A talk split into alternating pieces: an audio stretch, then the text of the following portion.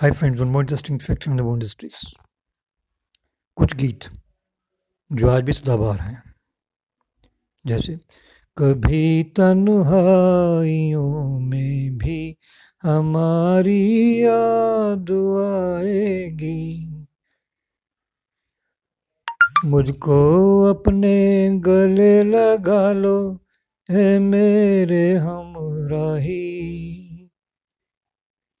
नींद उड़ जाए तेरी, चैन से सोने वाले। इन गीतों की गायिका मुबारक बेगम थी, जिनके गीत अपने समय में बहुत मशहूर हुए।